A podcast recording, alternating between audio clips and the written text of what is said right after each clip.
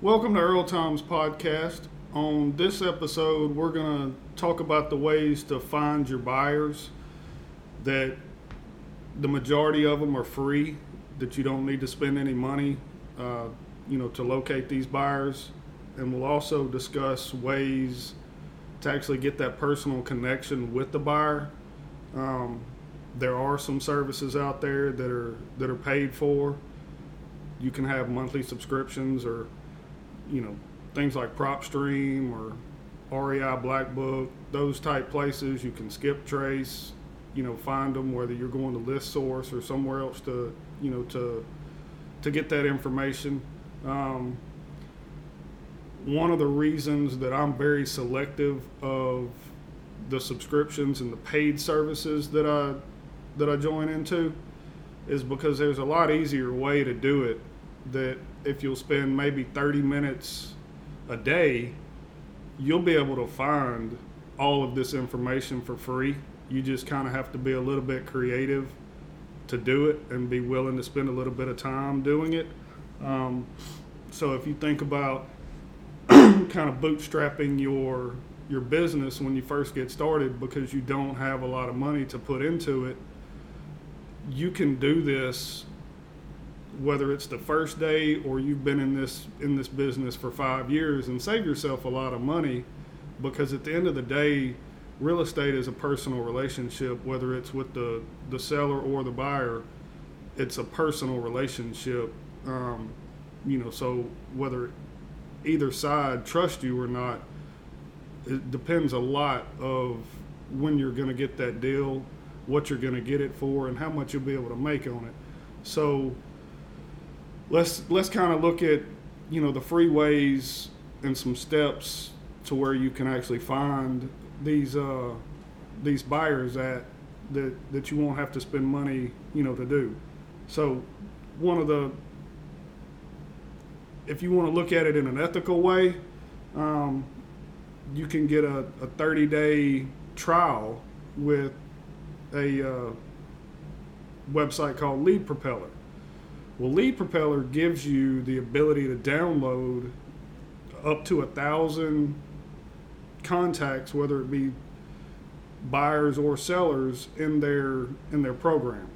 So if you're wanting to actually find some, but you want to test out some of these paid services, Lead Propeller gives you that 30 day, you know, free trial, so you don't actually have to spend any money up front. So what I've what I've done, and I, what I know a lot of people do, is they'll go and get a, a free trial off of, of Lead Propeller, download a list of um, their buyers or whatnot, and now they have that information. They have the addresses. They have all of the addresses that buyer has purchased in that area um, so instead of let me go get a single record here, single record here, and try to match them up, you get all of the addresses that that specific buyer has purchased. You know, whether it be last six months, last year, last month, whatever it may be that you've set your criteria to, you're going to get all of those records. So that's really all that you need because once you get past that, you just get to the point of having to do a little leg work, spend that 30 minutes a day, um, you know, researching these records. What a lot of people don't realize is, is there's there's something called an XLS feed from every courthouse across the country. So some courthouses will push that spreadsheet out to all these different data providers once a month, once a week, once a day, bi week, bi monthly, those kind of things. It all depends on the courthouse that you're where you're located because if if you've got a courthouse in an area that's only sending out that, that data feed every three months, your information is not going to be up to date. So what's going to wind up happening is is you're going to get stale records by the time you get get your hands on it. So it's this every every provider gets it, whether it's Lead Propeller, whether it's PropStream, whether it's Zillow, doesn't matter. They all pay county courthouses for this information. What you have to learn how to do and list sources in that. Wherever you're getting your information from, they're on, they're getting that from these data feeds from these courthouses. So what you need to do is make sure your courthouse is actually sending out records once a week or at least once a month because if they're only sending records out every 3 months, by the time you get to it, you're sitting there thinking to yourself, well, this was a pre foreclosure lead, but now they're already in foreclosure and I can't help them, but I'm sitting here paying for all this information. That's why. That's what no one else will tell you, is because they want you to think that their data is the best. Now, some providers will get mortgage, you know, liens, those kind of things. They'll pay for that information as well but if they're paying for it and it's three months old, it's useless because by that time, the the the owner of that property has already made a decision, looked on Google, called around, found somebody to buy their house. So you're actually wasting money if your courthouse is not providing up to date information and sending that XLS feed out in a timely fashion. So what I always suggest everyone do is find a way, and you don't even really have to go to Lead Propeller to do it because you can actually go to Zillow. If you're looking, you know, for your for your buyers, Zillow will provide that to you, and it's free.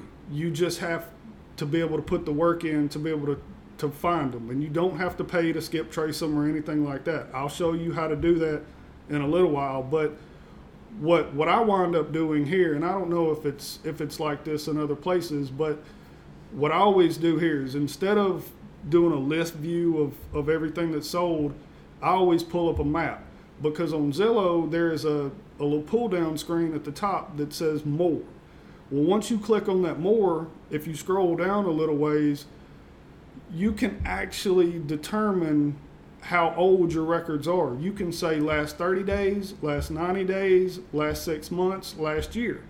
So if you want to look at the, the, the records, the properties that have sold in the last three months, you just click that more, scroll down, and now you you select sold in the last three months, apply, and now you're looking at a map with everything that's that's sold within the last three months. So what you wind up doing on there, in my market anyway, you'll go through and you'll see, you know, an area that should be selling for hundred thousand dollars, but you see these records that are sitting over there that say five hundred thousand or two point five million dollars. What a lot of these buyers do is they'll go buy all these properties individually, and then when they actually go to record them, they'll bundle them up and record them on the same deed and give a overall price for all of the properties that they that they purchased. Because they'll go in and say pay hundred thousand dollars for a house, then they're going to go put fifty thousand in it, and then whenever that total money is is known and it's realized, they may have five or ten houses that are finished now, so they go instead of recording every property singularly, they go and record all five or ten of these properties on the same deed. So that's where you see these larger numbers going through. So what you wind up doing is is go, okay, well here's a 2.5 million dollar sale that I know wasn't 2.5 million dollars. So you you scroll down, you look at the address, you find the address. A lot of times you're not going to have any kind of contact information or anything like that on the sale other than if it was listed on the MLS, you'll have the old agent's information on there. You can actually call that agent a lot of times and say, Mr. and Miss Agent, you know, I'm a I'm a local investor here, but I sell a lot of properties. You know, I'm sure that you would like to have the the listing, you know, for these for these properties. So if I could supply you some listings, you know, for your buyer to to purchase, you know, would that be beneficial to you? Some agents will brush you off, some will, you know, want to work with you. You have to take it as it comes. If an agent brushes you off, that's fine. But what I'm what I'm fixing to explain to you how to do is find find the contact information for these buyers. So what you wind up doing is is you, you sit there and you look and you go, okay, here is the first address. If you have your courthouse information online, then you can go through and type in that information. I would never type in the full investor's information because you never know how it's actually listed in the courthouse. They could have LLC behind it, they could have incorporated behind it. It all depends on how it's recorded because sometimes there are errors in the courthouse. So you go in and you type in maybe the first three to five letters of that of that company name or how you think it's recorded and wind up going that direction. But you only can do that after you search for the address to actually find the the purchaser of it, the, the buyer of it. So once you find that, you you get to look at all the records of this company in the courthouse. Once you have all of the the addresses that this company has purchased, whether they've sold them or they still have them, is irrelevant. They're buying. That's all you need to know. So what you do is you wind up going through and you you start typing in addresses on Google. You'll have records that say, you know, realtor.com, Zillow, all those other things. That's fine. Click on them because what you're going to wind up doing is is you're going to have a lot of these investors that will have their agent, their property manager, whoever it may be, a lot of them even do it themselves. So if you're say like a hedge fund or somebody like that, more often than not, these these larger conglomerates will come and put a local office in so that they can manage their affairs in that local market. They'll hire a couple employees, but they all report back to the main office. That's fine. Now you have the phone number, maybe an email address, whatever you you need that first point of contact to be able to get in touch with these groups. The first record, you may not find anything. It, it may be a dead end, but but you have ten addresses that you can Google. So as you're ad, as you're googling all these addresses, eventually you're going to find a phone number or an email address, an address, something like that to get you in touch, a contact name. You're going to find a way to get in touch with these with these buyers without having to spend any money. You just have to do a little bit of legwork, spend a little bit of time to be able to do it. And that's how I find the majority of them. I've honestly found cell phone numbers for people that work in hedge funds because when they get started in a local market, they don't have their boots on the ground, so they're having to do everything remotely. So they'll put, you know, someone in the office cell phone number on there or, you know, the main office's phone number on there. I've had these people will say, "How did you find my?" I just googled your your addresses that you you know purchased here, and they, some of them like it, some of them don't and that's just part of the filling out what's going to work and what's not going to work. Um, but if you'll sit there and you'll go and spend the time on it, whether it's Zillow, whether it's Lead Propeller, whether it's County Records, you name it, you and you can find the contact information, and you can find these these buyers without having to actually spend any money, because it's available online. It's it's public information. So you don't have to pay for it. The the trend is to pay for it. Skip tracing, you know, pay for this service, do this, we've got the best. They all have the same things. Some are just paid for and some are free. So you have to decide what's best for you. If you want to bootstrap your, your business, if you're just getting started and, and spend the least amount of money, the freeway is is a good option because you're going to get the same information that you would have by paying for a service that may have the stale data from this three months old that by now everyone else has already touched and they and they're tired of getting phone calls and things like that. So whenever whenever you actually get in touch with a buyer the first thing that you want to do is be professional don't send an email with, you know, 2020 text message slang on it. If you're saying your, spell it Y O U R. Don't put U R on there because you will be thrown out the door, spam marked, blocked, you name it. You have an opportunity to make a first impression, so make the best of it because this could be the buyer you've been waiting on. This could be a buyer that only buys once every six months. But the difference is, is when you need a sale, this could be the buyer that's sitting there and helps you pay your bills that month where things are slow so that you can stay in this business. Once you actually close a deal with a with a, a buyer, do something that no one else does. Whether it's sending them a thank you letter that's handwritten or picking up, you know, the phone and calling them after everything's done, wait a week. Don't call them the same day. Say, you know, I appreciate your business you know, I'll be I'll be on the look for you know other properties for you, things like that. Once you once you've done all of that, and you've closed that first deal, that's when you really start to to kind of cement that relationship because up until that point, everything was speculative. You not there, there was nothing factual, there was nothing concrete about that relationship. The buyer, when you first approached them, gave you some gave you some criteria, said if you find something like this, feel free to send it to me. Well, you did that, but you found something that they were willing to buy. So going forward, you need you need to put that down, make a note of it. I sent this buyer these five houses. They didn't buy them. I sent them this house. Why did they buy this house and not the other five that I sent them? So from now on, as you're going forward, you send them more available deals of the one that they bought versus the five that you sent before. Because one thing that investors like is basically having someone that is going to send them a, a property without them even having to hesitate and go, I'm interested, I want that one.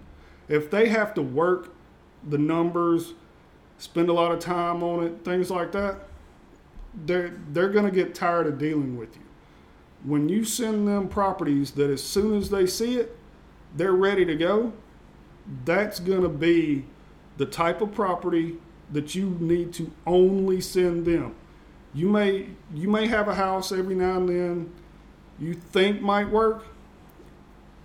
It's okay to send it to them, but when you send it to them as part of the, the explanation, the description of why you're sending it to them, say, I think this one might work for you. It has X, Y, and Z that you've been buying, but it also has this, and I'm not sure if that will work for you, but I wanted to put it in front of you just in case. And let them make that decision, but do that sparingly. Don't sit there with every single buyer that you have, put them on this mass email list, and send them every house that you have.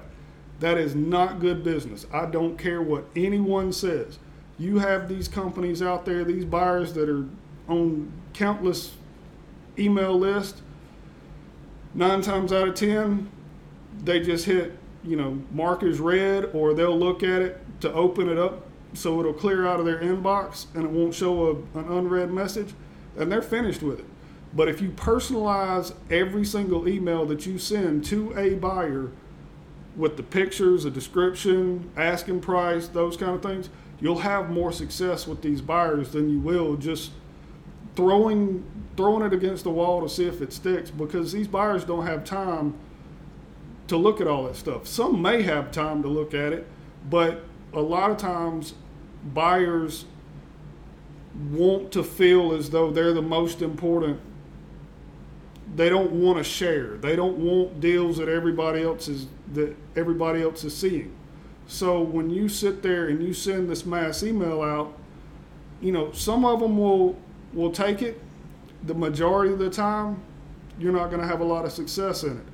When you sit there and, and it's okay to partner with other wholesalers, do joint ventures, but when when you start doing that and and the ones that you're doing it with start blasting these emails to their list, you're you're killing your deal doing that because no one knows who actually owns it.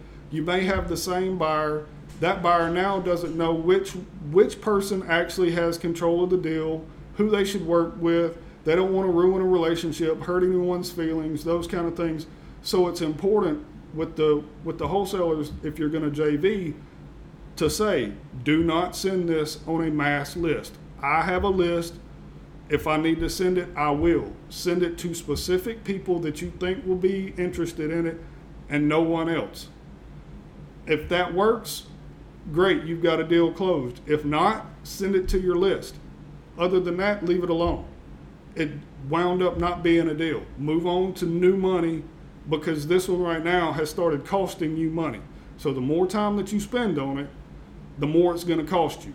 Whether it's time, effort, marketing dollars, those kind of things, you're it's it's costing you money right now. So you have to look at it in a way of going, by the time I get this to the closing table, am I actually going to make money on it? Am I going to make minimum wage on it? Or is it really going to cost me money when I could have been focused on another deal that I could have made money quickly on? You know, first couple weeks, send it to three or four buyers. One of them buys it. We go to the closing table. I actually make money on this. That's where a lot of a lot of wholesalers get bogged down and they can't see what's on the other side because every deal is a must close with them when that in essence is not the case. If you will sit there and look at it and think to yourself, I have to find new money every single day, you will be successful because the longer you spend on a deal, the less money you make. You're living in the past, not the present or the future. So make sure you're looking for new deals every day, new money, you work with the right buyers, those kind of things. If if you're the the kind of person that you know likes to go out and socialize and meet a lot of people, things like that. These local meetups, investor associations, those kind of things are are a good place to do that. Some may have door fees to where you've got to pay before you can get in. Some may not that is all depending on what what you want to do, your personality. But it is good to put your face in front of buyers from time to time so that you can have that relationship because a psychological fact is it's harder to say no to someone in person than it is over the phone, over an email, those kind of things. So the more you're in front of someone, the stronger that relationship gets, the harder it becomes for them to tell you no because they want to wind up helping you. On a different note, one thing that that I always hear complaints about from buyers is some of them will want to know how much you have it under contract, how much you're going to make for it. That's easily overcome if you know how to address it when when a buyer says how much are you going to make on this you say mr and miss buyer my goal is to bring you a deal that is good enough that all you have to do is make an offer on somewhere where you're comfortable but I, you get to make money on it and so do i so i think if if we pay attention to you making money on, an, on, on a property with a price that you're comfortable at what I make on it won't matter. So when they say, okay, well, I don't necessarily agree with that, then you just, well, let's, I tell you what, let's just give it a try. The next deal I send you, instead of you asking how much I'm making on this, I'm gonna, I'm gonna send you a property that I'm gonna have an asking price on. And if you're comfortable with that price, you give it to me. If you're not comfortable with that price, make me an offer. If I can sell it to you at that price, I'll be happy to. And see how that works going forward because when you have a buyer more concerned with what you're making versus what they're going to make, that's not a buyer you're going to have a good relationship with. So, those are the buyers that I tend to really only include on a list because those are kind of like the the last straw, desperation. If I one of my one of my clients don't want to buy something, then I'll wind up sending it to a to a list. Most times those those people on those lists that I send to are difficult to work with. They're not focused on what they need to focus on. They're they're focused on, you know, is this a good market? How much are you to make? I don't know if I they, they always want to seem to find some way to complain. And that's not that's not positive for your business because in real estate on a daily basis, you're to hear no. And you have to be able to accept no and move on. You can't let it put you in a depressive state, let your self confidence start lacking, those kind of things. You have to be able to move on like it, it didn't even happen every single day. That's one of the biggest things in real estate that winds up hurting someone's business. So when you find a difficult buyer, I'm not saying in any ways don't don't work with them. If you can't train them to your way, as far as they make offers and what they do, then you need to move them to the list because you're going to wind up spending more effort, more time, more money getting them to the closing table than you would having people that are easy to get along with, that want the relationship with you, that appreciate what you're doing for them because you're making their life easier. They're not having to sit there and search the MLS all day. They're not having to talk to agents that are sending them this property saying it's such a great deal. You're sending them exactly what they want. So if if they don't appreciate that, then you need to let them work with agents or work off of your list because finding that new money, like I said earlier, is the most important part of this buyer process.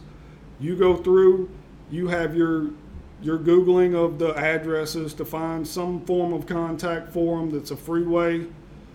You go in, you make this relationship. You say, Mr. Buyer, what is your criteria? Okay, great. I won't waste your time. I'm new at this. I'm going to send you what I think matches this criteria. If I if I send you something that doesn't match this criteria, please give me your feedback so that I can I can narrow down exactly what it is that you're looking for so that in the future I can I can only send you what you will what you will buy. And you'll have buyers that, that really do appreciate this. You'll also have those buyers that think, oh, okay, well I'm I'm so in control now.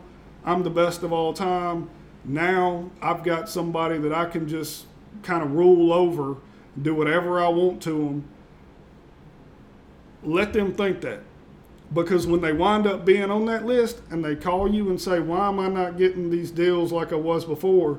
That's when you, in a very professional way, say, Mr. and Miss Buyer, I tried in the very beginning with you on a couple of deals but the time that you that you took to make a decision, the things that you focused on were not in my opinion what needs to be focused on. I send you these deals at a price that you stated in your criteria, but yet you wound up saying I've got to find out how much you're going to make on it or I've got to send five contractors over there.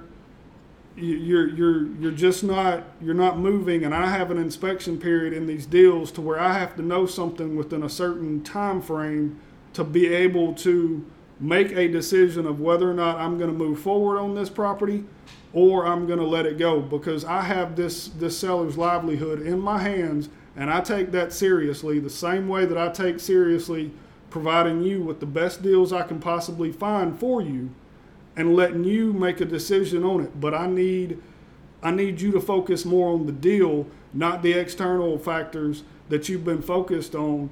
So if we can move forward in that way, I'll I'll be glad to send you more deals. But the way that the things have gone, because I'm in this to make money the same way that you are to keep my doors open, I have to focus on the best ways for me to do that. And any good business person that's out there is going to appreciate that because they know they're not wasting time on things that are not going to make them money. So when when you do that, you're going to find some that think, okay, well, don't ever call me again. But you're the other ones, you're going to gain their respect because they're going to think to themselves, okay, I didn't think that this person was really business savvy, but they just they just showed me exactly what they're made of, and I respect that. That's what you're looking for. So when you go in and you try to find these buyers, remember you can do it for free if you're willing to spend some time and some effort on it. You can build these relationships but you have to build them in a way that a lot of other people are not building them. They have to be personal relationships with these buyers because if they're not, you're not gonna you're not gonna have consistent buyers that you can rely on because somebody else is taking the time and making the effort to make that relationship with that buyer personal. So when you go, and I'm not saying being best best friends with these with these buyers, but when they know that you're making a concerted effort to help them, that you enjoy doing it, they're gonna they're gonna hold out for you to see what you have because if they only have a hundred thousand left for this month or this quarter, and somebody sends them a deal, you'd be surprised how many of them call and say, "Hey, do you have anything?" Because if not, I just found a deal that I'm that I like, but I wanted to give you an opportunity to to tell me whether or not you had anything coming down your pipeline that I may be able to get from you instead of, you know, another another wholesaler in the area. So when you're when you're doing this, don't buy into the hype. Keep everything simple with these buyers. Let them know you're here for them. You want to make their life easier. You're willing to work. And when you do that, you'll gain the respect of these buyers and you, you'll have a consistent list or consistent relationships with enough buyers that you'll you'll wind up it may take 6 months it may take a year but eventually you'll get to that point to where it's consistent enough that you're making money every single month. You're paying your bills on time every single month you may even be able to quit your 9 to 5 job and do this full time but it this is the same thing that I'm going to tell you on just about every single episode. It's not necessarily about real estate, it's about the relationships that you form, whether it's sellers, buyers, agents, appraisers, inspectors, contractors, you name it. It's the relationships that you're going to build that is going to be determining how successful you can be because when you match a work ethic with relationship building, you will be successful. With that, I'm going to draw this to a close. Uh, we do appreciate you listening to this episode. We will be back again next week for another episode. I hope you found this this informative. If you uh, if you have any questions, please leave a comment. We'll try to address them.